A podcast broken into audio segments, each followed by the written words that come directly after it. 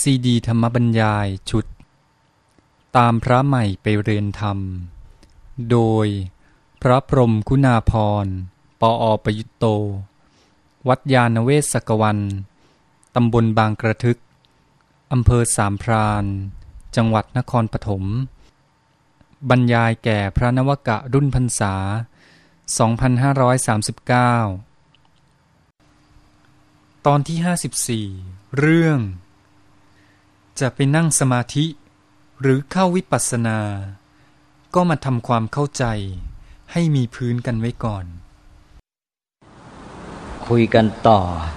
เรื่องอุโบสถก็ถือว่าจบนะ ลืมพูดไปหน่อย คือเรามาเทียบกับวันหยุดสมัยนี้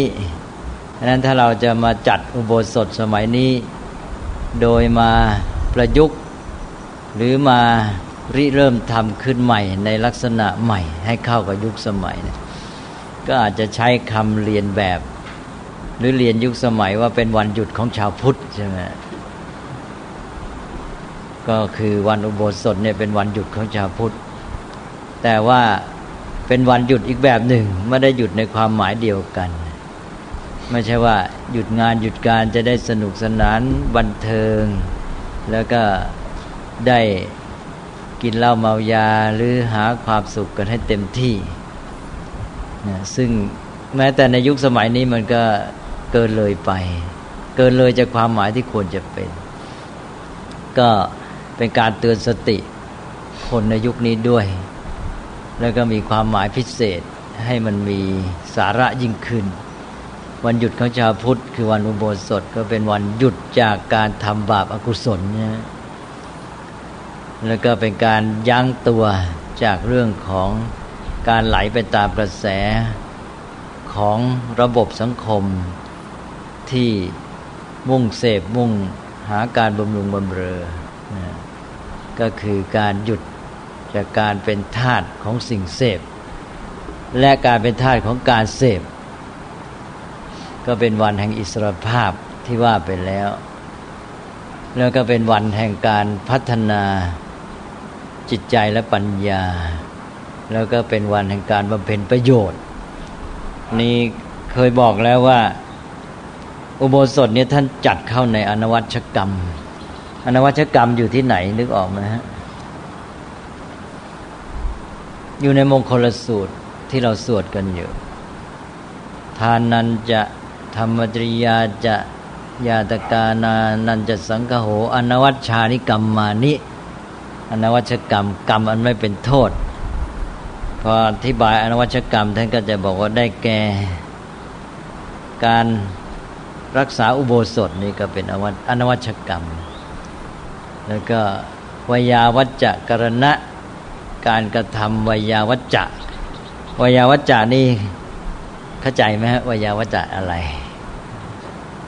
วยาวัจจะเช่นคำว่าวยาวัจกร ทีนี้วายาวัจจะเองเนี่ยแปลว่าการขนขวาย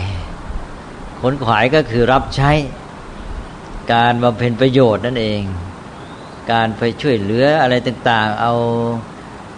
เรี่ยวแรงกำลังของตัวเองนะเข้าไปช่วย ใช้คำสมัยนี้ก็คือรับใช้หรือวายาวัจจะก็หรือบรรเพ็ญประโยชน์หรืออยู่ในแนวเดียวกันนั่นแหละ ทีนี้เรามาใช้เป็นศัพท์ค่อนข้างเป็นทางการว่าวิยาวัจกร ก็หมายถึงว่าเป็นคฤหัสถ์ที่มาสมัครใจช่วยเหลือรับใช้วัดนะก็เลยกลายเป็นตำแหน่งไป มุ่งไปในแง่การเงินการทอง แต่ที่จริงวิยาวัจจะนี่มันไม่ใช่หมายถึง เฉพาะการเงินการทองอะหมายถึงว่าไปช่วย รับใช้เขาบำเพ็ญประโยชน์ แก่ผู้อื่น อันนี้ก็เป็นหลักการที่มีมาแต่เดิม ซึ่งสมัยนี้ก็มาเน้นกัน อยากจะให้นักศึกษา อยากจะให้นิสิตไปบำเพ็ญประโยชน์หรืออยากจะให้คนมารับใช้สังคมเลยที่จริงศัพท์นี่มันเก่า ท่านมีมานานแหละอันนี้ก็วยาวัจจะนี่ก็เป็นอนวัชกรรมอย่างหนึ่ง แล้วก็ท่านก็ยกตัวอย่างอีกใช่ว่า อารามะวนะ โรปณะการปลูกสวนปลูกปลูกป่าเนี่ยก็แปลกนะ คือสมัยโบราณนี่สวนป่ามันก็เยอะอยู่แล้วนะน่ในสมัยพุทธกาลและในสมัยอัตถกถานี่ ก็ยังถือว่าการปลูกสวนปลูกป่านั้นเป็นเรื่องสำคัญ เป็นเรื่องของการงานที่ไม่มีโทษหรือเป็นประโยชน์ ที่ท่านยกขึ้นมาเป็นตัวอย่างในการเน้น หรือจะเป็นได้ว่าอินเดียนี่ประสบปัญหานี่มานานแล้วก็คือเป็นประเทศที่เป็นอู่หรือเป็นถิ่นแข่งอารยธรรมมีความเจริญ คนเรานี่มีความเจริญที่ไหนก็จะหักร้างถางพง ก็คือทำลายป่าใช่ไหมปลูกเป็นบ้านเป็นเมือง เขาเรียกว่าสร้างบ้านแปลงเมือง เป็นมาแต่ไหนแต่ไรแล้วนะพอสร้างบ้านแปลงเมืองที่ไหนก็ป่าก็ราบไปนะ อารยธรรมโบราณนี้ก็สิ้นสุดไป เพราะเรื่องของการที่มนุษย์นี่มาสร้างอารยธรรมแบบของมนุษย์ทำให้เกิดบ้านเมืองขึ้นมาป่าหมดไป แล้วต่อมาแผ่นดินนั้นก็เสื่อมโทรมการเกษตรก็เสียหาย ต่อมาก็เกิดความแห้งแล้งก็อยู่ไม่ได้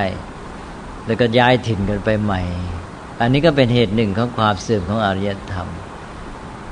และที่อินเดียนี่ลองไปดูเถอะ ถิ่นที่เคยเจริญสายสมัยพุทธกาล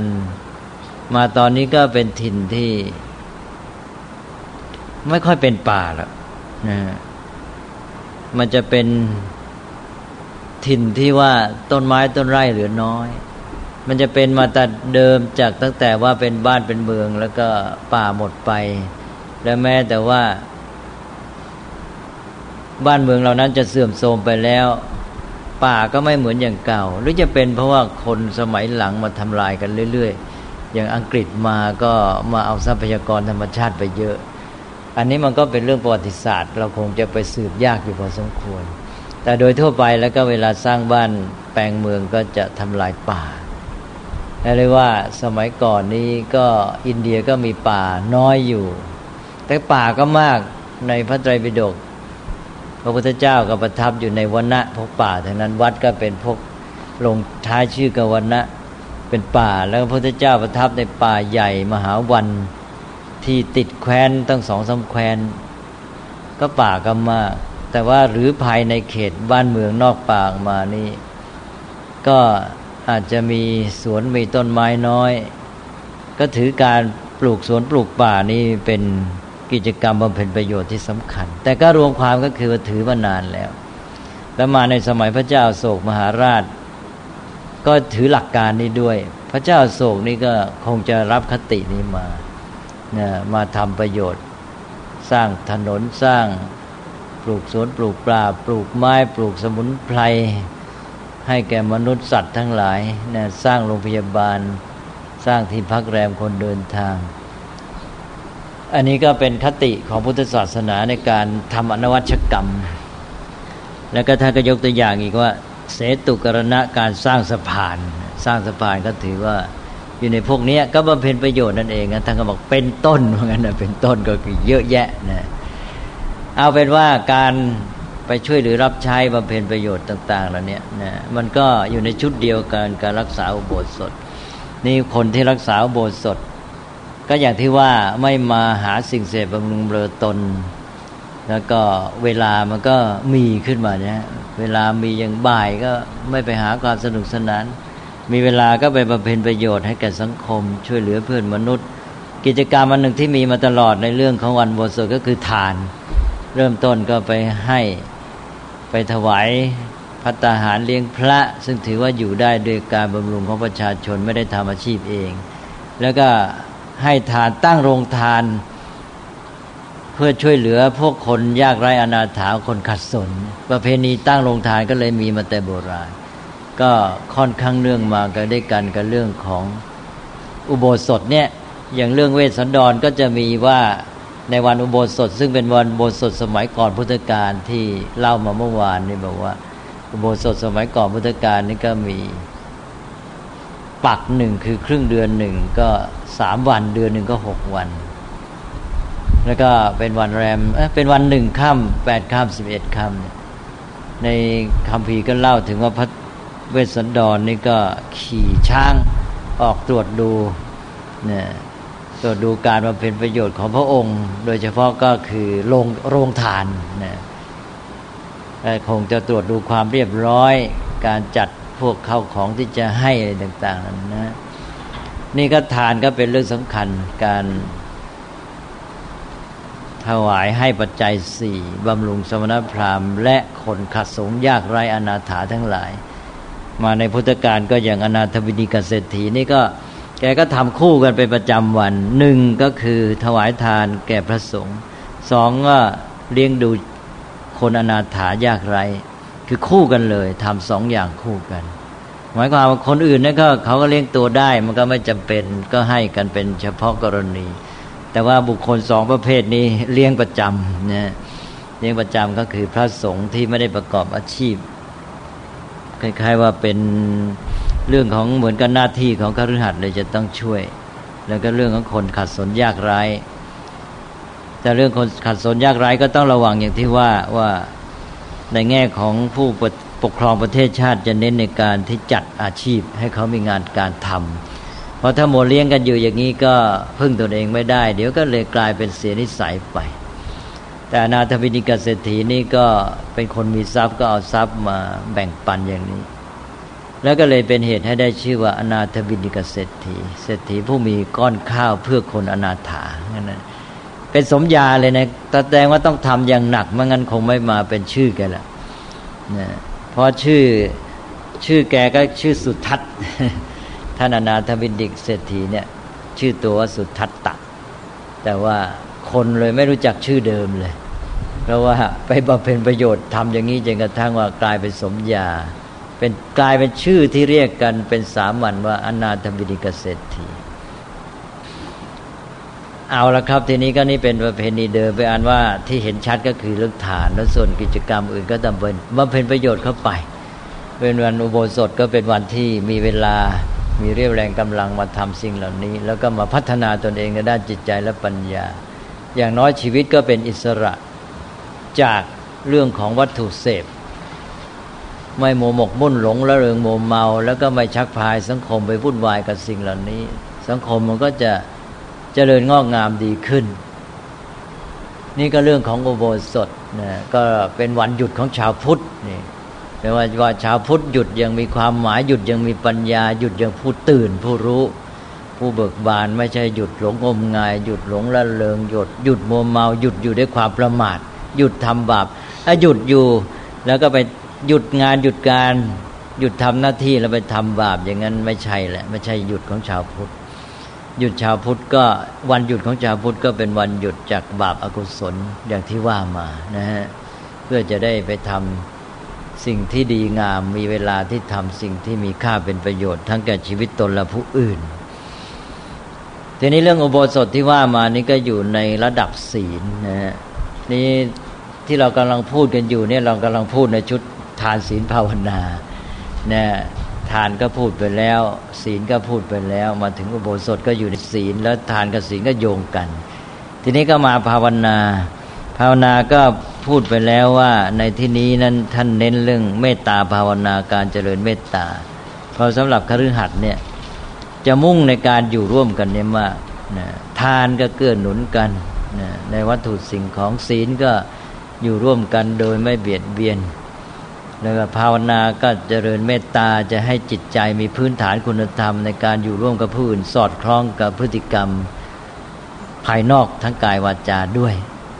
แต่ทีนี้เรากลับไปดูความหมายของคำว่าภาวนาสักหน่อยคำว่าภาวนานั้นแปลว่า การทำให้เป็นให้มี ถ้าเป็นนักบาลีก็ต้องสืบไปจนกระทั่งถึงรากศัพท์เขาเรียกว่าธาตุเลยนะ ตรงนี้ถ้าเป็นผู้ไม่ใช่ผู้เรียนภาษาบาลีก็ไม่จำเป็นต้องรู้ไม่จำเป็นต้องจ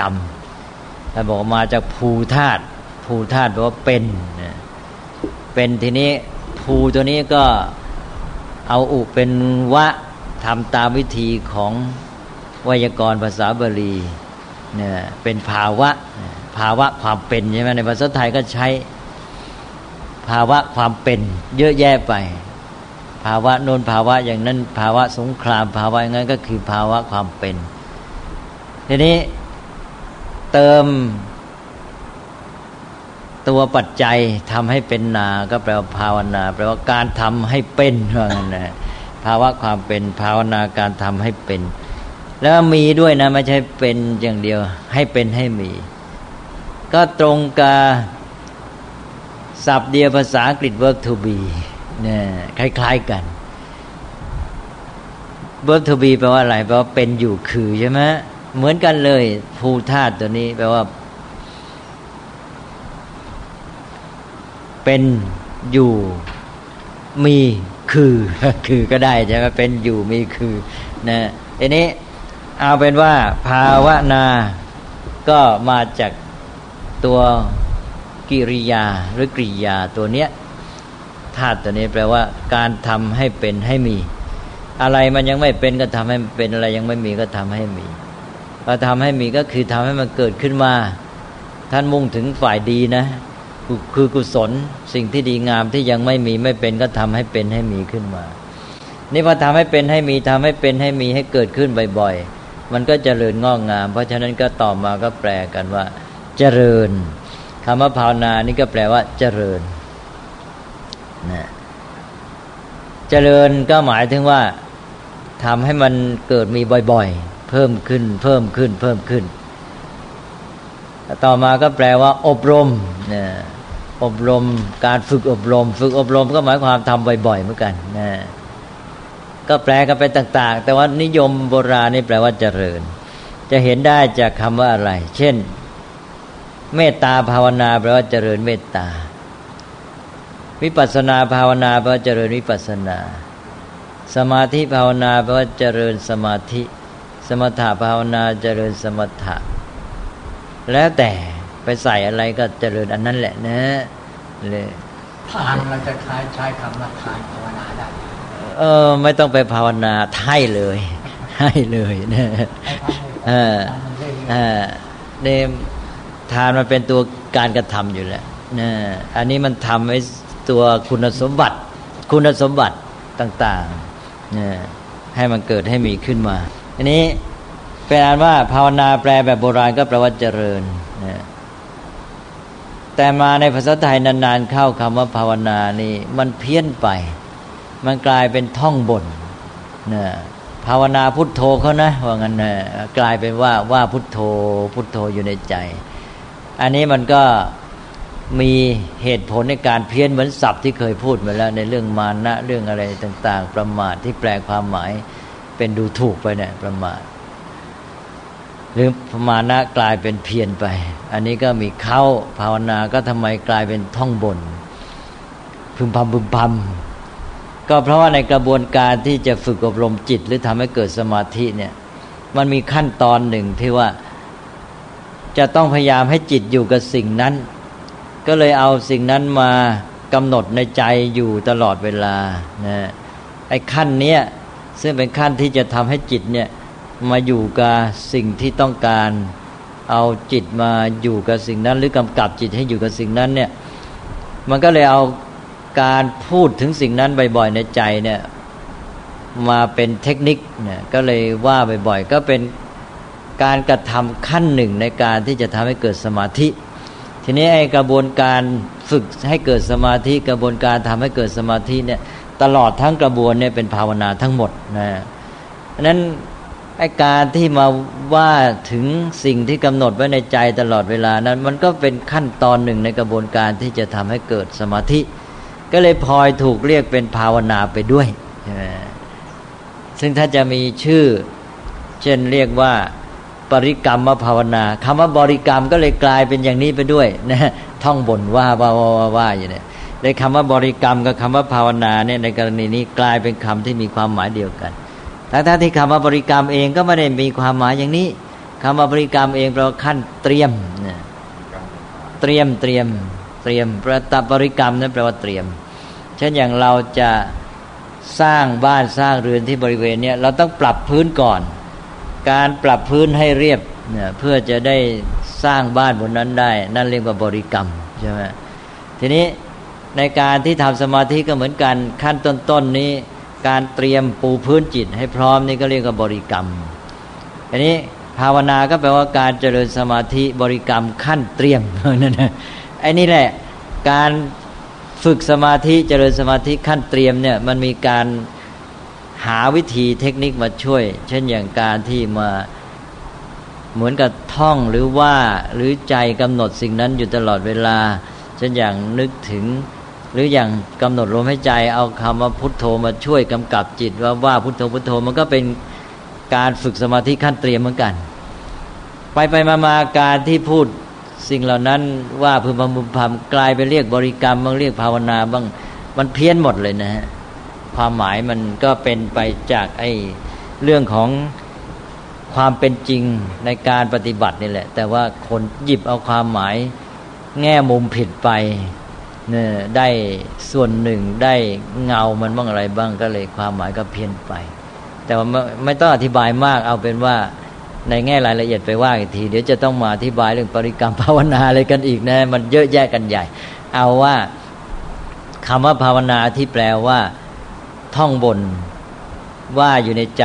เรื่อยๆอะไรเงี้ยเป็นความหมายที่เพี้ยนมาจากเรื่องของการที่ปฏิบัติ โดยที่ว่าไปจับเอาแง่มุมหนึ่งมา แล้วก็เลยความหมายก็กลายเป็นแคบลง แต่ตัวภาวนาเองก็หมายถึงการเจริญอย่างที่ว่าแล้วทำให้เกิดให้มีและทำให้เกิดให้มีอยู่เรื่อยๆ มากขึ้น เพิ่มพูนขึ้น ก็เจริญงอกงาม นี้ภาวนานี้ที่แปลว่าเจริญหรือทำให้เกิดให้มีให้เจริญงอกงามฝึกอบรมเนี่ยก็ได้พูดไปแล้วว่าชุดเต็มขั้นเนี่ยมันมีอยู่สี่อย่างใช่ไหมสี่อย่างซึ่งเทียบกับชุดไตรสิกขาไตรสิกขาว่าศีลสมาธิปัญญาอันนี้ว่าพอจัดเป็นชุดสี่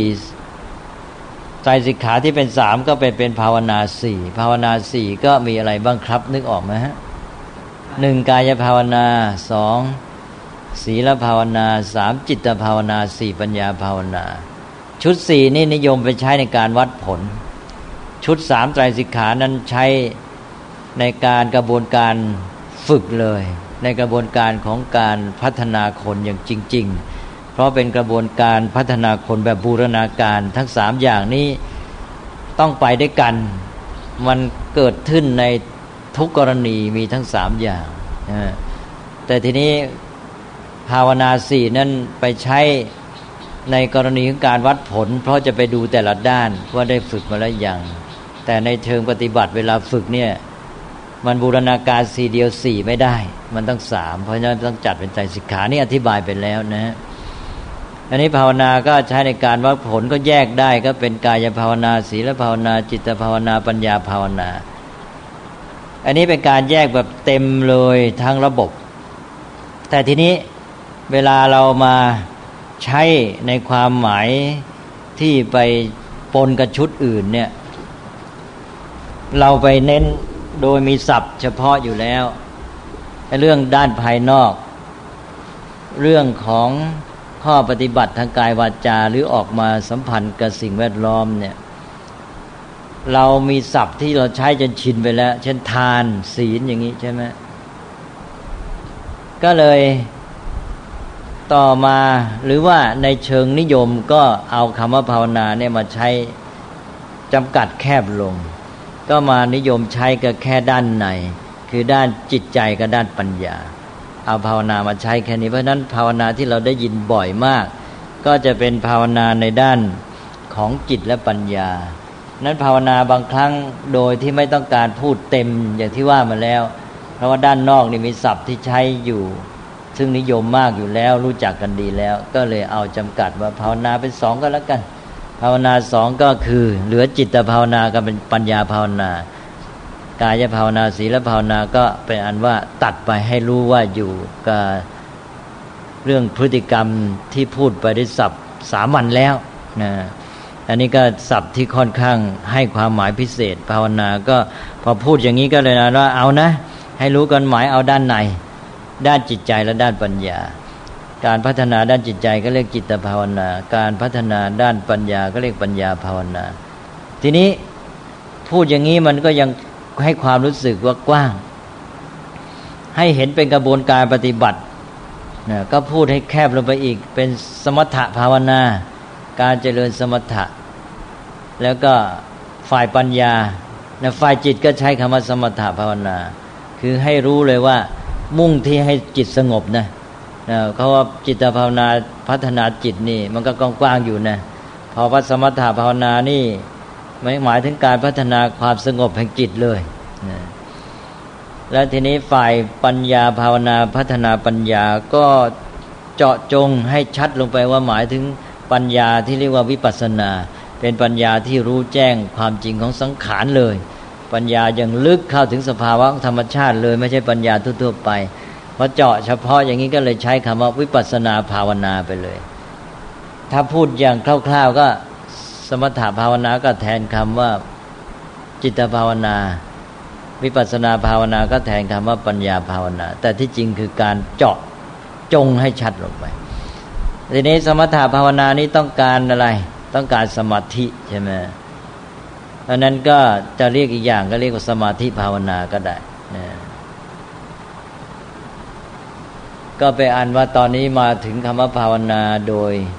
จำกัดให้แคบลงแล้วนะ พอเหลือเป็นสมาธิภาวนา สมถะภาวนากับวิปัสสนาภาวนา อันนี้ พูดให้สั้นลงไปอีก เหลือแค่สมถะกับวิปัสสนาพอเลยนะตอนนี้ตอนนี้ไม่ต้องใส่คำว่าภาวนาก็ได้เอาแค่คำว่าสมถะก็คำว่าวิปัสสนาก็พอแล้วนะแต่ถึงงั้นท่านก็ยังมีการใช้อย่างยาว โดยเติมคำว่าภาวนาเข้าไปด้วย แต่ว่าเรียกสั้น ๆ ก็สมถะกับวิปัสสนาก็พอ นี่พอเรามาแยกสองอย่างนี่เป็นฝ่ายจิตกับฝ่ายปัญญาก็ชัดอยู่แล้ว อันนี้ คนปัจจุบันนี้ก็ยังมีการหลงการสับสนระหว่างสมถะกับวิปัสสนาก็แยกกันไม่ออก ก็ต้องจับหลักการให้ได้ว่าสมถะกับวิปัสสนานี่จุดต่างอยู่ที่ตรงไหนจับจุดต่างให้ได้ จุดต่างอยู่ที่บอกแล้วสมถะนี่มุ่งสมาธิใช่ไหมเราก็เลยเราเลยมักจะเรียกกระบวนการฝึกทั้งหมด ที่จะทำให้เกิดสมาธินี้ว่าสมถะ สมถะก็เป็นกระบวนการตัวการปฏิบัติเพื่อให้เกิดสมาธิ แต่ในบางแห่งพระพุทธเจ้าใช้คำว่าสมถะแทนคำว่าสมาธิได้เลย แต่ว่าใช้บ้างบางครั้ง ใช้แบบหลวมๆถ้าใช้แบบเป็นวิชาการก็จะเป็นว่าสมถะเนี่ยเป็นกระบวนการฝึก เพื่อจะให้เกิดสมาธิ สมาธิก็เป็นจุดหมายอันนั้นฝ่ายสมถะก็ต้องการสมาธิ ฝ่ายวิปัสสนาก็ต้องการปัญญา แต่หมายถึงปัญญาที่รู้ความจริงของสังขาร รู้ไตรลักษณ์ที่จะทำให้จิตหลุดพ้นจากกิเลสได้เลย เอานะ ทีนี้หลักการของสมถะที่มุ่งสมาธิก็อยู่ที่ว่าจะทำไงก็ตามให้จิตเนี่ยมันอยู่กับสิ่งหนึ่งสิ่งเดียวที่ต้องการได้ จิตอยู่กับสิ่งหนึ่งสิ่งเดียวที่ต้องการได้นี่เป็นเรื่องของสมถะคือทำให้เกิดสมาธิ เอาแค่นี้นะเพราะจิตแน่วแน่ จิตสงบอยู่กับสิ่งเดียวที่ต้องการได้ แม้แต่ว่าอยู่กันสิ่งที่ต้องการนั้นได้ตามต้องการเนี่ยนะแน่วไม่พลาดไม่ฟุ้งซ่านไม่บอกแวกไปไม่เลื่อนลอยไป อยู่อย่างนั้นแน่นอน เด็ดขาดอยู่ได้ตามต้องการหมายความว่า ต้องการจะอยู่หนึ่งชั่วโมงสองชั่วโมงอยู่ได้นะอย่างเงี้ยนี่คือว่าเรื่องของสมถะจุดหมายอยู่ที่นี่พอ สมถานี่บำเพ็ญไปพอจิตได้เป็นสมาธิแน่วแน่อย่างนั้นแล้ว มันก็จะมีสมาธิที่แน่วแน่ในระดับต่าง ๆ จนถึงแนบแน่น แนบสนิทอ่ามันก็เลยเป็นสมาธิที่เป็นหลายระดับ ระดับแรกเรียกว่าคณิกะสมาธิ เป็นสมาธิที่จิตมันแน่วแน่ได้ชั่วขณะชั่วขณะ ไม่ได้ตั้งมั่นต่อเนื่องไป ได้ชั่วขณะขณะ ทีนี้ก็มาเป็น สมาธิที่แนบสนิทยิ่งขึ้น แต่ยังไม่แนบสนิทเต็มที่ ท่านเรียกว่าเป็นเฉียดเฉียดจวนจวนว่างั้นจวนจะแนบสนิท อันนี้ก็จะมีชื่อเรียกว่าอุปจารสมาธิ แล้วพอมันแนบสนิทจริง ๆ ก็เรียกว่าอัปปนาสมาธิ ลักษณะของจิตที่ว่าพอได้อุปจารสมาธิก็คือนิวรณ์จะหมดนะนี่เป็นจุดสำคัญที่จะกำหนด พอได้อุปจารสมาธินี้ก็กำจัดนิวรณ์ได้ นิวรณ์ห้าก็มีการมาฉันทะพยาบาททีนมิทาอุทธจักกุกุจจะวิจิกิจฉานะซึ่งไม่ต้องอธิบายในที่นี้เดี๋ยวจะไปกันใหญ่ อันนี้ก็จุดกำหนดละพอต่อจากอุปจารสมาธิก็เป็นอัปปนาแนบสนิทเพราะจิตเป็นอัปปนาสมาธิก็ถึงฌานแล้วทีนี้นะเพราะนั้นการมาเพนสมถะที่ได้สมาธินี้พอจิตแนบสนิทดีก็ไปถึงฌาน จิตนี้ก็เข้าสู่ภาวะเป็นฌานมีคุณสมบัติต่าง ๆ ก็ใช้คุณสมบัติที่มันเป็นตัวยืนสำคัญในจิตนี้เป็นตัวกำหนดว่าเป็นฌานระดับไหน ถ้ามีองค์ประกอบอยู่ห้าอย่างเป็นหลักนะไม่ใช่มีแค่นั้นนะมีอื่นด้วย แต่ไอตัวที่จะใช้กำหนดมีห้าตัว มีวิตกวิจารปิติสุขเอกกตาท่านก็เรียกว่าปฐมฌานพอว่าแนบสนิทลงไปอีกวิตกวิจารหมดความจำเป็นที่ต้องใช้ก็เหลือปิติสุขเอกกตาก็เป็นฌานที่สอง นะถ้ามีห้ายังเป็นฌานที่หนึ่งเรียกว่าปฐมฌานพอไปตัดไอ้ตัวที่มันยังแสดงความไม่แนบสนิท ยังมีไอ้ความที่ยังมีการเป็นภาระของจิตอยู่มากหน่อยก็คือยังมีวิตกวิจารเนี่ย พอตัดวิตกวิจารได้ จิตก็แนบสนิทยิ่งขึ้น ก็เป็นฌานที่สองเรียกว่าทุติยฌานหรือปิติสุขเอกคตา ต่อไปปิติระงับปิตินี่ยังเป็นภาวะที่จิตมันอะไรจะเรียกว่าฟู่ฟ้าหน่อย ก็สงบลงไปอีก ปิติออกเหลือองค์เหลือแค่สุขเอกคตา สงบกว่า ก็เป็นฌานที่สามเรียกว่าตติยฌานพอแนบสนิทลงไปอีกนั่นก็สุขนั้นก็เป็นอุเบกขา พอเปลี่ยนเป็นอุเบกขาได้ก็เป็นฌานที่สี่เหลือองค์สองอุเบกขาเอกคตานะอันนี้ฌานที่สี่นี้เรียกว่าจตุทฌานพอได้จตุทฌานแล้วทีนี้มีการเปลี่ยนอารมณ์ของจิต ไปเป็นอรูปนะจิตที่เป็นฌานที่สี่นี่แหละฌานที่สี่นี่แหละ ก็จะมีความประณีตไปเป็นอรูปฌาน เป็นอรูปฌานที่หนึ่งที่สองที่สามที่สี่ไปตามลำดับ เรียกชื่อว่าอากาสานัญจายตนะ แล้วก็วิญญาณัญจายตนะอากินจัญญายตนะในวสัญญาณสัญญายตนะ เป็นอรูปฌานสี่อีก ก็รวมทั้งหมดฌานทั้งหมดก็มีแปดขั้นเป็นรูปฌานสี่รูปฌานสี่เรียกจนเต็มเต็มบางทีก็เรียกว่าสมาบัติแปดทั้งหมดนี่ก็เป็นเรื่องของฌานก็แปลว่า เป้าหมายของสมถะเนี่ยก็คือสมาธิและสมาธินี่ก็ทำให้จิตเกิดภาวะที่เรียกว่าเป็นฌานระดับต่างๆดังนั้นเราพูดสั้น ๆ สมถะนำไปสู่ฌานนะนะสมถะคู่กับฌาน สมถะแล้วได้ฌาน เป็นสภาพจิตที่มีคุณสมบัติที่แสดงความประณีตละเอียดอ่อน มีสมาธิเป็นแกน ทีนี้ฝ่ายวิปัสสนาบ้าง ฝ่ายวิปัสสนานั่นบอกแล้วว่า เป็นการทำให้เกิดปัญญาใช้ปัญญาพัฒนาปัญญาขึ้นไป ปัญญานี้เป็นปัญญาที่รู้ความจริงของชีวิตสังขารให้เห็นว่าชีวิตของเรานี่ไม่ใช่มีอะไรเราก็เป็นแต่เพียงรูปธรรมนามธรรม เป็นสภาวะตามธรรมชาติเกิดขึ้นตั้งอยู่ดับไปมันก็เป็นภาวะที่เป็นอนิจจังทุกขังเป็นอนัตตาอย่างที่เราเคยว่ามาแล้วนะอันนี้เห็นความเกิดดับเป็นไป เห็นความจริงของสังขาร ก็ทำให้จิตรู้เท่าทานความเป็นไปสิ่งต่าง ๆ ที่เคยยึดเคยถือนะเคยสำคัญมั่นหมายต่างๆนะตามสมมติก็จิตก็เปลี่ยนไปได้ปัญญานี้ ก็เกิดความรู้ความจริง การวางใจวางท่าทีต่อสิ่งทั้งหลาย ต่อโลกและชีวิตก็เปลี่ยนไปจนกระทั่งว่าเกิดความที่ว่าเป็นอิสระขึ้นมา จิตเรียกว่าหลุดพ้น ไม่ยึดมั่นถือมั่นไปตามที่ตัณหา มาผลักดันมานำจิตใจหรือว่าเป็นไปพระอุปาทาน แล้วไม่ติดในสมมติ แต่รู้เท่าทันสมมติรู้อ๋อที่สมมติขึ้นมานี่เป็นเรื่องของเหตุผลของมนุษย์ในการอยู่ร่วมสังคม ในการพูดกันรู้เรื่องเป็นต้น แล้วก็ใช้อย่างรู้เท่าทัน แต่ก็ไม่ใช่หมายความว่าเป็นหลงโดยที่ว่าไปปฏิเสธมันอีกนะคือหมายความว่ารู้เท่าทันแล้วใช้ตามเหตุผลของมัน รู้เท่าทันสมมติแล้วเข้าถึงความจริงของปรมัตทำให้ปฏิบัติต่อสิ่งทั้งหลายถูกต้องโดยจิตเป็นอิสระหลุดพ้น อันนั้นนี่ก็คือเป็นเรื่องของวิปัสสนา วิปัสสนาก็เลยทำให้เกิดปัญญา ปัญญาที่รู้เท่าทันความจริง นั้นวิปัสสนาก็เป็นคู่กับปัญญา ที่จริงมันเป็นตัวปัญญาแหละแต่มุ่งทำให้เกิดปัญญา อันนี้ปัญญานี่ปัญญาที่ทำงานสำเร็จผลในแต่ละระดับรู้ความจริงเป็นเรื่องๆไปนี่ก็ญาณนะอย่างที่เคยพูดไปแล้ว พอรู้ความจริงว่าอ๋อชีวิตของเราหรือสิ่งทั้งหลายในโลกนี้ มันก็ที่เรียกชื่อไปต่างๆ เป็นคนเป็นสัตว์เป็นอะไรเป็นต้นไม้เป็นภูเขา ความจริงมันก็คือรูปธรรมนามธรรมตามสภาวะของมันเนี่ยซึ่งเราสามารถแยกย่อยไปจาก มนุษย์สมัยปัจจุบันก็สามารถว่าแยกว่าไอ้ที่ปรากฏเป็นน้ำเป็นเนื้อแล้วที่จริงมันเป็น H2O อะไรเงี้ยอะไรเงี้ยนะว่าสามารถแยกเข้าไปให้ถึงตัวภาวะของมันเมื่อเข้าถึงตัวภาวะความจริงเท่าไหร่ ยิ่งสามารถจัดการกับสิ่งเหล่านี้ได้ดียิ่งขึ้นนะเพราะมันรู้ความจริงว่ามันมาจากไหนมันเป็นยังไงความเป็นเหตุเป็นผลเป็นปัจจัยต่อกัน นี่รู้เข้าใจจนกระทั่งว่าเห็นว่าเป็นรูปธรรมนามธรรม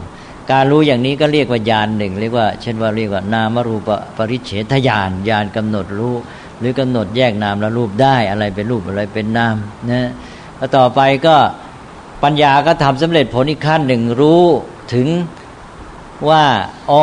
อะไรเป็นปัจจัยให้ไอ้นามรูปนี้ปรากฏในภาวะอย่างนี้อย่างนี้ อย่างนี้เรียกว่ากำหนดจับเอาปัจจัยได้ ก็เรียกชื่อเป็นอีกญาณหนึ่งเป็นว่าปัจจยปริฆาญาณใช่ไหม นี่ต่อมาญาณนั้นเกิดเห็นไอการที่นามารูปนี้มันเกิดดับเกิดดับต่อเนื่องกันไป มันไม่เที่ยง แล้วมันไม่คงอยู่ในภาวะเดิม มันเป็นไปตามเหตุปัจจัยของมันตามสภาวะ ไม่มีใครเป็นเจ้าของบังคับมันได้นะอันนี้ก็เป็นสัมมาสัญญาณพิจารณาตามไตรลักษณ์ปัญญาที่รู้เป็นเรื่องเรื่องเรื่องเรื่องอย่างเงี้ยนะฮะ รู้ชัดไปทำหน้าที่รู้ได้ผลไปเป็นเรื่องๆนี้เรียกว่าญาณอันนั้นวิปัสสนาก็จะทำให้เกิดปัญญาที่รู้เข้าใจแต่ละขั้นแต่ละตอนอย่างเงี้ยที่เรียกว่าญาณเรื่อยไป เพราะนั้นวิปัสสนาก็คู่กับญาณทำให้เกิดปัญญาก็เป็นญาณฝ่ายสมถานี่คู่กับฌานนะฮะแล้วก็วิปัสสนานี่คู่กับญาณเพราะฉะนั้นสองอันเนี่ยคนจะสับสนนะฝ่ายสมถานี่ได้ฌานฝ่ายวิปัสสนานี่ได้ญาณนะ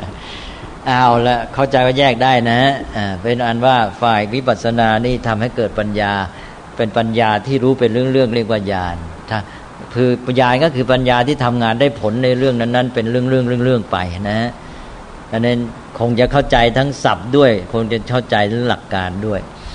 ญาณญาณก็เกิดขึ้นมาจนกระทั่งถึงสุดท้ายเป็นอาสวัคยญาณเป็นโพธิการตรัสรู้เลยนะอันนี้ มันจะมีจุดหนึ่งที่ว่าฝ่ายสมถะก็เกิดญาณได้อีกเหมือนกัน แต่ว่ามันจะต้องมาบรรจบกับวิปัสสนาแล้วจะเป็นญาณสูงสุด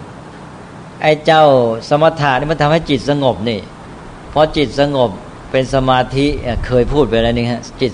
เป็นสมาธิมีคุณสมบัติที่เป็นประโยชน์สามประการหนึ่งทำให้มีพลัง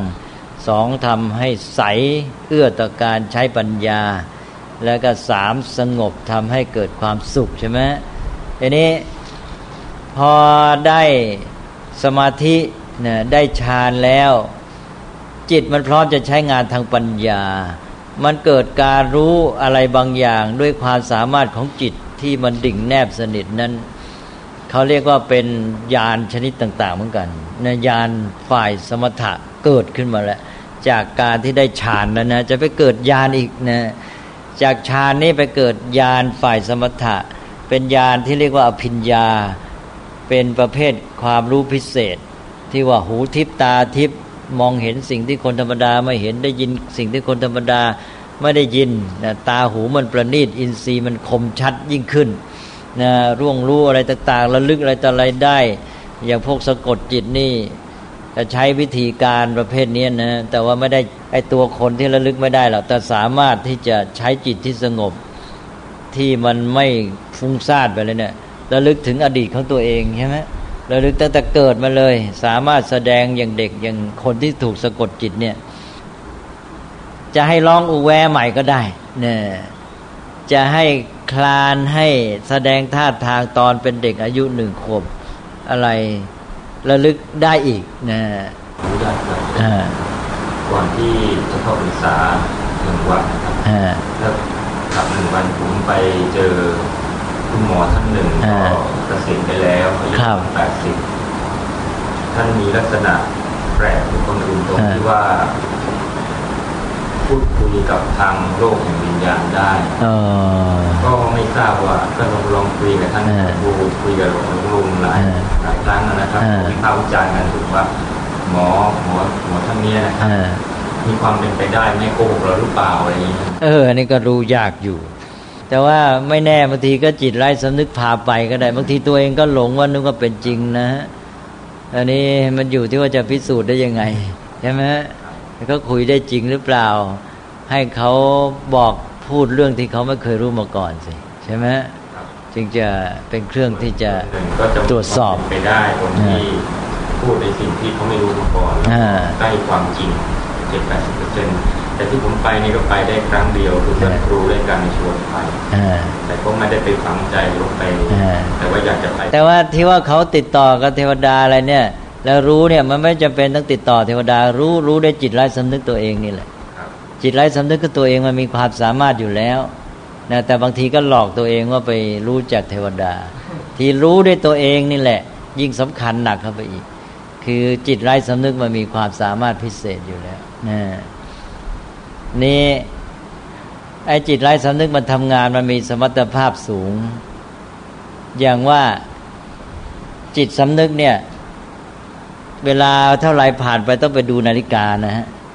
แต่จิตไร้สำนึกไม่ต้องดูนาฬิกานะหลับเนี่ยตั้งใจตื่นตีสี่เนี่ยไม่ต้องดูนาฬิกาใช่ไหมจิตไร้สำนึกมันมันเก่งกว่าฮะ ดังนั้นพระพุทธเจ้าไม่สรรเสริญบอกว่ามันไม่ใช่การตรัสรู้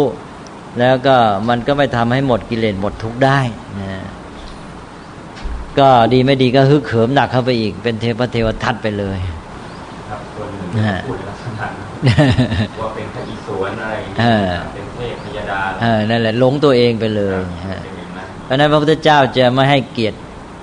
ในเรื่องนี้ถ้า เนี่ยคนนี้เนี่ยอดีตชาติเป็นอะไรคนนี้อดีตชาติเป็นอะไรเป็นขนาดนั้นเลยเพราะว่าไอ้พวกนี้ก็คล้าย ๆ เทคโนโลยี ถ้าใช้ดีก็เป็นประโยชน์ ถ้าใช้ไม่ดีก็เป็นโทษ เพราะนั้นท่านจะถือเป็นเรื่องที่ว่าไม่ดีไม่ร้ายในตนเอง แต่ว่าแล้วแต่ไปใช้ ถ้าไปอยู่กับคนดี เขาพัฒนาตนเอง ในทางที่ดีแล้วเขาไปเจริญวิปัสสนาไอ้สิ่งเหล่านี้ก็ไปเป็นเครื่องประกอบในการทำงาน เช่นว่าทำงานพระศาสนาอย่างพระโมคคัลลานะใช่ไหมฮะใช้เรื่องของอภิญญา เรื่องของญาณที่เกิดจากฝ่ายสมถะเนี่ยมาใช้ประโยชน์ประกอบ แต่รวมความก็คือว่ามันไม่ใช่เป็นเครื่องวัดความดีงามความเลิศความประเสริฐอะไรต่าง ๆ ไม่เป็นพระอรหันต์ไม่เป็นอริยะทั้งนั้น อันนี้พอสมถะนี่ มันทำให้เกิดญาณประเภทนี้ ท่านเรียกว่าโลกิยะพิญญา นี่พอมาบำเพ็ญวิปัสนา ผู้ที่มีฌานเนี่ย จิตมันสงบดีก็บำเพ็ญวิปัสนา มีความโน้มเอียงจะง่ายขึ้น เพราะจิตมันพร้อม ทีนี้พอบำเพ็ญวิปัสนาด้วย แล้วก็มาได้ญาณฝ่ายวิปัสสนา ก็ได้อาสวัคยญาณชาญาณฝ่ายวิปัสสนานี่ทำให้กิเลสอาสวะสิ้น พ้นจากกิเลสพ้นจากความทุกข์ทำให้จิตหลุดพ้นได้ อาสวัคยญาณนี่เลยกลายเป็นตัวสุดท้ายสูงสุดกว่าญาณฝ่ายสมถะนะพอจัดเป็นอภิญญา เรียกว่าอภิญญาข้อที่หกเป็นโลกุตระอภิญญา ก็เป็นอภิญญาหกตอนนี้คล้ายๆว่าสมถะวิปัสนามาประสานบรรจบ ไม่ใช่ประสานมาบรรจบบรรจบกัน ก็เป็นตัวฝ่ายวิปัสนาเนี่ยมาเติมให้เต็มครอบยอดให้บริบูรณ์ ตราบใดยังไม่ได้อาสวะยไม่ได้อาสวะขยายานแล้วญาณฝ่ายสมถานี้ก็ยังเป็นปุถุชน เป็นโลกิยะนะแล้วก็อาจจะใช้ในทางที่ผิดพลาดอย่างที่ว่า แล้วก็เสื่อมไปนะดังนั้นต้องระวังเนี่ยเพราะสมัยก่อนพุทธกาลเนี่ยคนไปติดอภิญญาห้าฝ่ายโลกีแล้วก็วัดว่าเป็นพระอรหันต์ไปนะทีนี้ฝ่ายวิปัสสนาได้สมาธิต่ำหน่อย ไม่ได้อภิญญาไม่ได้ญาณฝ่ายสมถะ แต่ว่าอาศัยสมาธิเพียงเท่าที่จำเป็นเท่านั้นบำเพ็ญวิปัสสนาไปได้โลกุตระพิญญาเลยข้อเดียวพอ เป็นพระอรหันต์เลยจะไม่ได้ฤทธิ์ไม่ได้พิญญาอื่นก็ไม่เป็นไร ไม่ถือเป็นสำคัญนะแสดงว่าผู้ที่เห็นว่าตัวเองระลึกชาติได้แสดงว่าไม่ได้เรื่องภูมิปัญญาสำคัญ ภูมิปัญญาสำคัญ ฝ่ายวิปัสสนาสำคัญ สมถะนี่รัสปูตินก็อาจจะได้บ้างนะใช่ไหมแน่พระคุณครับมีกรณีประเด็นหนึ่งก็คือพวกที่นั่งเพียนเป็นหญิงอายุสี่ห้าสิบเนี่ยบางคนชาวบ้านจะไปหลงอยู่ตรงนี้กันหยดเทียนหยดเทียนพวกนี้ก็ได้ได้ฌานเหมือนกัน แต่ว่าในทางอวิชาก็นี่แหละรวมความก็คือว่าตราบใดที่ยังไม่ได้เกิดปัญญาที่ยังรู้ สังขารความจริงของชีวิตและโลก ความจริงตามสภาวะใช่ไหมมันก็ติดอยู่ในสมมติหมดไอ้เจ้าโลกิยะอภิญญาเนี่ยมันติดในสมมติเท่านั้นแหละเป็นความรู้มันก็รู้เพียงว่ารู้ด้วยความสามารถพิเศษของจิตเท่านั้นจิตที่ไร้สำนึกจิตของตัวเองที่มันเต็มบริบูรณ์มาใช้ประโยชน์ได้มาก แต่มันก็เป็นเพียงการอยู่ในภาวะของพลังจิต นะแล้วก็เป็นเรื่องของการยังไม่หลุดพ้นยังติดอยู่ในสมมตินะเป็นเรื่องของโลกิยะทั้งหมดนะเพราะนั้นก็ไม่มีความปลอดภัย ไม่เป็นความประเสริฐไม่เป็นอริยะทั้งสิ้นนะจนกระทั่งว่าไปเจริญวิปัสสนาแล้วก็ได้ได้ญาณขั้นสุดท้ายเรียกว่า อาสวัคยายานอันนั้นเป็นโลกุตระอภิญญานะอันนั้นได้อันเดียวพอเลย ไม่ได้อื่นไม่ได้ฤทธิ์ไม่ได้อะไรก็ไม่เป็นไร อันนั้นก็เป็นพระอรหันต์เป็นผู้ประเสริฐหลุดหลุดพ้นจากกิเลสและความทุกข์นะแต่ถ้าได้สองฝ่ายมาก็จะทำให้ทำงานได้ผลดียิ่งขึ้น เพราะมีความสามารถพิเศษมาช่วย อย่างพระโมคคัลลานะแต่ว่าพระพุทธเจ้าจะเน้นปัญญามากกว่า เพราะภาษาริบุตรนี่แม้ไม่ได้เลิศทางฤทธิ์แต่ว่าเอาปัญญาเป็นสำคัญใช่ไหมเอาปัญญานั้นเป็นตัวที่จะทำให้ตรัสรู้ ถึงมีสมาธิยังไงมันก็ไม่ตรัสรู้ไปได้ เพราะว่าก่อนพระพุทธเจ้าจะมาอุบัติก็ไป เรียนในสำนักของฤาษีดาบทมาเยอะแยะนะได้ฌานอภิญญาได้สมาบัติมาหมด แต่ก็ตันใช่ไหมก็ไปอ่านว่านี่เป็นจุดที่มาบรรจบกันระหว่างสมถะวิปัสนา ให้แยกหลักการนี้ให้ได้ เป็นว่าสมถะนี่ถ้าไม่มาต่อยอดโดยวิปัสสนาก็เป็นอมตัน ก็เป็นเหมือนฤาษีชีไพรใน ยุคก่อนพุทธกาลนะแม้พระโพธิสัตว์ก็เคยเป็นมาแล้ว พระโพธิสัตว์ก็ไปจบแค่นั้น ตันอยู่แค่นั้นแต่แต่ขอรับความสัมพันธ์ระหว่างสมถะและวิปัสสนาสมบัติแปดกับเรื่องอภิญญาอภิญญาห้าเนี่ยเป็นต้องสัมพันธ์กันว่าต้องได้ได้ได้ได้ฌานสมาบัติแล้วไงจึงสามารถเจริญจึงพัฒนาอภิญญาขึ้นมาเพ ราะต้องพวกได้อภิญญาโลกีนี่ต้องได้ฌานสุดเลย ต้องเรียกว่าจิตนี่ต้องพร้อมเต็มที่เลย เพราะมันเป็นฝ่ายพลังจิตนี่มันต้องเอาเรื่องจิต เรียกว่าภาวะที่เรียกว่าเต็มเปี่ยมฝ่ายจิตพัฒนาเต็มที่ แต่ฝ่ายปัญญานี่มันได้อาศัยฝ่ายจิต พอใช้งานมันไปได้เลยนะพอพอทำตั้งเป็นนิดหนึ่งนะแต่ก็พูดถึงเรื่องทั้งสมาบัติแต่ ในกรณีของนิโรธสมาบัตินี่ก็แสดงว่าอรหันต์ทุกรูปก็เข้าสู่นิโรธสมาบัติไม่ได้ไม่ได้ไม่ได้ต้องคนที่ได้สมาบัติแปดต้องได้สมาบัติแปดด้วยนะต้องนี่ก็เป็นจุดประสานมาบรรจบ คือพระอรหันต์ที่ได้ฝ่ายสมถะเต็มบริบูรณ์มาด้วยใช่ไหมก็ทำให้มีความสามารถพิเศษ ที่เข้านิโรธสมาบัติได้ ฝ่ายเจ้าพวกได้สมถะสุดยอด ได้สมาบัติแปดแล้วก็ยังเข้านิโรธสมาบัติไม่ได้ใช่ไหมเนี่ยฝ่ายพระอรหันต์ที่เจริญสมาธิพอเจ้าจะเท่าที่จะเป็นแล้วมาต่อยอดด้วยวิปัสสนา ได้แต่ฝ่ายอาสวัคยายานไม่ได้ฌานสมาบัติ เต็มที่ก็เข้านิโรธสมาบัติไม่ได้อีกใช่ไหมเนี่ยทีนี้ต้องคนที่สมบูรณ์จริง ๆ ทั้งสองฝ่ายนี้เข้านิโรธสมาบัติได้ ไม่เฉพาะพระอรหันต์นะอนาคามีก็ได้ พระอนาคามีที่ได้ฌานสมาบัติด้วย ท่านเข้านิโรธสมาบัติได้ พระอรหันต์ที่ได้ฌานสมาบัติด้วย ก็เข้านิโรธสมาบัติได้นะก็เลยมีสมาบัติที่มาบรรจบอีกใช่ไหมพระอรหันต์ที่ได้ทั้งสองฝ่ายเป็นท่านที่ท่านเรียกว่าเป็นอุปโตภาควิมุต ระอรหันต์พวกนี้ เป็นผู้หลุดพ้นทั้งสองฝ่าย ทั้งฝ่ายด้านสมถะและฝ่ายวิปัสสนา ได้ทั้งเจโตวิมุตต์และก็ปัญญาวิมุตต์ก็เอาพอได้หลักการนะฮะ คงจะแยกได้นะที่แรกก็ค่อนข้างจะสับสนแล้วครูซึ่งก็พวก ครูบาอาจารย์บางคนก็จบปริญญาแล้วก็ก็จะไปยึดติดที่ส่วนนี้มีบ้างนะครับโอ้ถ้าไม่ได้มีพื้นมารีแล้วไปตันที่ครับที่พลังจิตหมดครับผมเนอะไปติดแล้วก็เลยออกไปศิลศาสตร์ไปออกเรื่องฤทธิ์ไปหลงเป็นพระเทวทัตไปเลยแต่แต่ว่าหมายความบางท่านก็ดีที่ว่าไม่ได้ไปใช้ในทางชั่วร้ายครับ แต่ว่ามันต้องระวังมันจะไปเป็นพระเทวทัตได้ง่ายทำพุ่งหลงทางนะชอบรับอริยบุคคลเลยลูกเอียงก็นี่แหละพระพุทธเจ้าอย่างนี้ครับผมพระพุทธเจ้าสู้พยายามแก้ปัญหาเรื่องนี้มาตั้งแต่ต้นพุทธกาลชาวพุทธก็ไปไม่รอด ชาวพุทธก็มาติดเรื่องหนึ่งเรื่องฤทธิปาฏิหาริย์ไสยศาสตร์นะที่พระพุทธเจ้าได้แก้มาแล้วนะอุตส่าห์พยายามให้เห็นว่ามันไม่ได้อยู่ที่นี่นะไปเจอชดินชดินก็วัด พระองค์ว่าเป็นอาหารหรือเปล่า ไม่ใช่เป็นอาหารอย่างเรานี่ คืนนี้ต้องลองฤทธิ์ดูหน่อยใช่ไหมก็เลยแกล้งอ่าปลุกเสกเล่นยันก็พวกนี้จะติดอยู่ใน นั่นแหละ ติดแล้วบางทีเป็นในพวกชั้นต่ำเป็นอกุศลไปด้วย